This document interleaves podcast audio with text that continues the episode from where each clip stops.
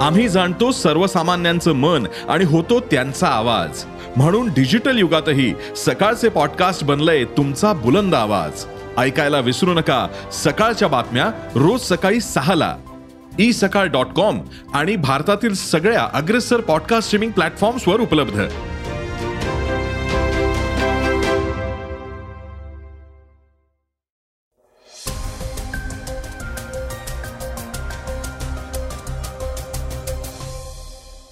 नमस्कार मी गौरी कुबेर. आता आपण ऐकणार आहोत आजचं सकाळचं पॉडकास्ट भारत चीन आणि पाकिस्तान यांच्यामध्ये सतत वाद सुरू असतो. आता यावर भारताचे परराष्ट्र मंत्री एस जयशंकर यांनी भारत कोणाच्याही दबावाला बळी पडणार नाही असं म्हटलंय. यावर सविस्तर बातमी आपण आज ऐकूयात. भाजपमध्ये पंकजा मुंडे नाराज असल्याची चर्चा महाराष्ट्राला नवीन नाहीये. आता या चर्चेला पुन्हा एकदा उदाहरण आलंय. याचं कारणही ऐकूयात थोड्याच वेळात. त्याचबरोबर चर्चेतल्या बातमीमध्ये आपण आज ऐकणार आहोत अजित पवारांनी आपल्या भाषणात कुटुंब नियोजनाचा काय सल्ला दिलाय त्याबद्दल. चला तर मग सुरुवात करूयात आजच्या पॉडकास्टला एका महत्त्वाच्या बातमीनं. ऐकूयात पंकजा मुंडेंबद्दलची ही बातमी. भाजपमध्ये पंकजा मुंडे नाराज असल्याची चर्चा महाराष्ट्राला नवीन नाहीये. आता या चर्चेला उधाण आलंय.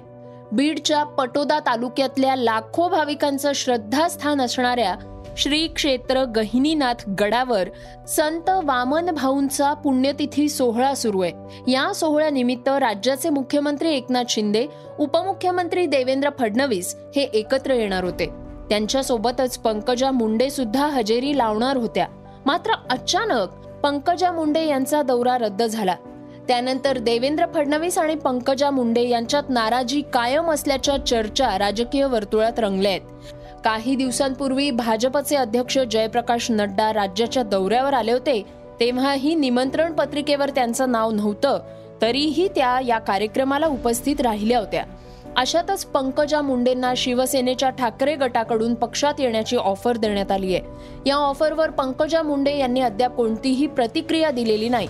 त्यामुळं गहिनीनाथ गडावरून देवेंद्र फडणवीस यांच्या उपस्थितीत पंकजा मुंडे आपली भूमिका मांडतील असं म्हटलं जात होतं.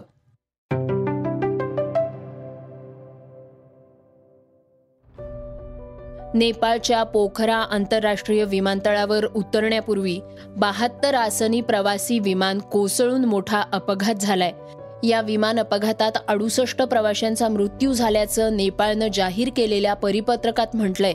अपघातानंतर नेपाळ सरकारनं मंत्रिमंडळाची आपत्कालीन बैठक बोलावली आहे खराब हवामानामुळे विमान डोंगराला धडकून हा अपघात झाल्याचं सांगण्यात येत आहे दरम्यान नेपाळ लष्करानं दिलेल्या माहितीनुसार आतापर्यंत एकूण चौवेचाळीस मृतदेह बाहेर काढण्यात आले आहेत. या विमानानं रविवारी सकाळी साडेदहा वाजता त्रिभुवन आंतरराष्ट्रीय विमानतळावरनं उड्डाण केलं होतं. अपघात झालेल्या यती एअरलाइन्सच्या विमानात एकूण अडुसष्ट प्रवासी आणि चार क्रू मेंबर्स होते. जुनं विमानतळ आणि पोखरा आंतरराष्ट्रीय विमानतळादरम्यान हे विमान कोसळलंय. या प्रवाशांमध्ये पाच भारतीय प्रवासी असल्याची माहिती समोर आली आहे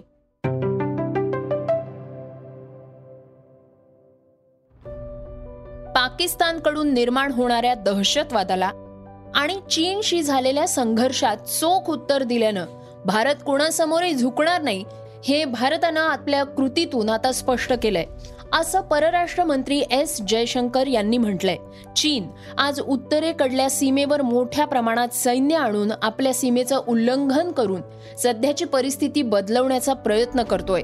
मात्र कोविड नाईन्टीनच्या काळात देखील आपण भक्कमपणे सीमेवर लक्ष ठेवून होतो. हजारोंच्या संख्येत तैनात असलेल्या भारताच्या जवानांनी दुर्गम भागात आपल्या सीमेचं रक्षण केलंय आणि ते अजूनही पूर्ण तयारीनं सीमेचं रक्षण करतायत. राष्ट्रीय समृद्धीचे अनेक पैलू आहेत आणि राष्ट्रीय सुरक्षा हा मूळ पाया आहे. आपल्याकडे दहशतवादापासून सीमेपलीकडल्या दहशतवादापर्यंत अनेक समस्या होत्या. मात्र बालाकोट एअर स्ट्राईकनं या सगळ्या कारवायांना आवश्यक तो संदेश दिल्याचं जयशंकर यांनी म्हटलंय. भारत हा असा देश आहे जो कोणाच्याही दबावाला बळी पडणार नाही आणि आपल्या सुरक्षेसाठी पूर्ण प्रयत्न करेल असंही जयशंकर यांनी म्हटलंय. श्रोत्यांनो आता घेऊयात बातम्यांचा वेगवान आढावा. मागल्या बारा दिवसांमध्ये जोशी मठ पाच सेंटीमीटरनं खचल्याचं भारतीय अंतराळ संशोधन संस्था इस्रोनं जाहीर केल्यानंतर स्थानिकांमध्ये भीतीचं वातावरण निर्माण झालं होतं. या पार्श्वभूमीवर राष्ट्रीय आपत्ती व्यवस्थापन प्राधिकरणानं म्हणजेच एन डी एम एनं अन्य संस्थांना जोशी मठाबाबत माहिती जाहीर करण्यास मनाई केली आहे. अधिकाऱ्यांनी दिलेल्या माहितीनुसार स्थलांतराची प्रक्रिया सुरू असून आतापर्यंत एकशे पंच्याऐंशी कुटुंबांना मदत छावण्यांमध्ये हलवण्यात आलंय. त्याचबरोबर साडेसातशे घरांना तडे गेले असून एकशे सत्तेचाळीस घरांना राहण्यासाठी असुरक्षित असल्याचं जाहीर करण्यात आलंय. गेल्या काही महिन्यांमध्ये देशातल्या आणि जगातल्या अनेक मोठ्या कंपन्यांनी कर्मचारी कपातीची घोषणा केली आहे. आणि आता या यादीत वोडाफोन कंपनीचं नाव देखील जोडलं गेलंय. आर्थिक मंदीच्या वाढत्या दबावाचा परिणाम वोडाफोनवर झालाय. या कंपनीनं पुन्हा एकदा मोठ्या संख्येनं कर्मचाऱ्यांना कामावरून काढून टाकण्याचा निर्णय घेतलाय. महत्वाची गोष्ट म्हणजे कंपनी पुढल्या पाच वर्षांसाठी हजारो कर्मचाऱ्यांना कामावरून काढून टाकणार आहे. त्यामुळे येत्या काळात बेरोजगारीचा प्रश्न हा मोठ्या प्रमाणात वाढू शकतोय. या वर्षीचा मिस युनिव्हर्सचा किताब कोण जिंकणार? यासाठी जगभरातल्या चाहत्यांना उत्सुकता लागली होती. या वर्षी मिस युनिव्हर्सचा किताब गॅब्रिएलनं आपल्या नावावर केलाय. या स्पर्धेत जगभरातील शहाऐंशी स्पर्धक सहभागी झाले होते. दिविता रायनं भारताचं प्रतिनिधित्व केलं. गेल्या वर्षी मिस युनिव्हर्सचा किताब आपल्या नावावर करणारी हरना संधू विजेता गॅब्रिएलला मुकुट घालतानाचे फोटो आता सोशल मीडियावर लक्ष वेधून घेताना दिसत आहेत गेल्या वर्षीच्या सप्टेंबर महिन्यात रवींद्र जडेजाच्या गुडघ्यावर शस्त्रक्रिया करण्यात आली होती. त्यामुळे त्याला टी ट्वेंटी वर्ल्ड कपला देखील मुकावं लागलं होतं. आता भारतीय निवड समितीनं ऑस्ट्रेलिया विरुद्ध होणाऱ्या दोन कसोटी सामन्यांसाठी रवींद्र जडेजाची निवड केली आहे. मात्र बी सी सी आयनं रवींद्र जडेजाला रणजी ट्रॉफी खेळण्यास सांगितलंय. ही जडेजाची एक प्रकारे फिटनेस टेस्टच असेल. जडेजाला रणजी ट्रॉफीत आपला मॅच फिटनेस सिद्ध करावा लागणार आहे. असंही आता म्हटलं जात आहे श्रोत्यांनो आता आपण ऐकूयात आजची चर्चेतली बातमी. अजित पवार नेहमीच आपल्या भाषणांमुळे चर्चेत असतात. आता पुन्हा एकदा त्यांच्या भाषणांमुळे ते चर्चेत आले आहेत. बारामतीत व्यासपीठावरून बोलताना त्यांनी एक कुटुंब नियोजनाचा सल्ला दिलाय. त्याचबरोबर मुलीही कर्तबगार असतात आणि वडिलांचंच नाव मोठं करतात.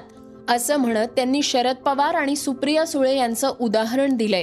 आवडो किंवा न आवडो आपली सुनबाई आली आपली मुलगी असेल तिचं लग्न झालं तर तिला म्हणावं दोन अपत्यावरच थांबा. की अजिबात काही वाढवा दोन्ही मुली झाल्या तरी त्या सोन्यासारख्या आहेत. आता पवार साहेबांनी एकट्या सुप्रियावर थांबले की नाही? सुप्रिया साहेबांचंच नाव काढते की पोरगच पाहिजे वंशाचा दिवाच पाहिजे कशाचा दिवा कशाचा काय? मुलगी देखील कर्तव्यार असते आहे. हे अनुभवतोय बाबांनो. त्याच्यामुळं मर्यादित कुटुंब ठेवा. म्हणजे छोटं कुटुंब सुखी कुटुंब तुम्हाला पण सगळ्या सुविधा त्या ठिकाणी मिळतील. नाही तर उगी पलटण चालूच चालूच देवाची चोपा देवाची चोपा श्रोत्यांनो हे होतं सकाळचं पॉडकास्ट आजचं सकाळचं पॉडकास्ट तुम्हाला कसं वाटलं हे आम्हाला सांगायला विसरू नका. तुमच्या प्रतिक्रिया तुमच्या सूचना आमच्यापर्यंत जरूर पोचवा. आणि सगळ्यात महत्त्वाचं म्हणजे सकाळचं हे पॉडकास्ट तुमच्या मित्रांना आणि कुटुंबियांना नक्की शेअर करा. तर आपण आता उद्या पुन्हा भेटूयात. धन्यवाद. Research and script Neelam Pawar. वाचा बघा आणि आता ऐका आणखी बातम्या. ई सकाळ डॉट कॉम वर. तुम्ही हा पॉडकास्ट ई सकाळच्या वेबसाईट आणि ऍप वर सुद्धा ऐकू शकता. विसरू नका या पॉडकास्टला आपल्या आवडीच्या पॉडकास्ट ऍप वर सबस्क्राईब किंवा फॉलो करायला.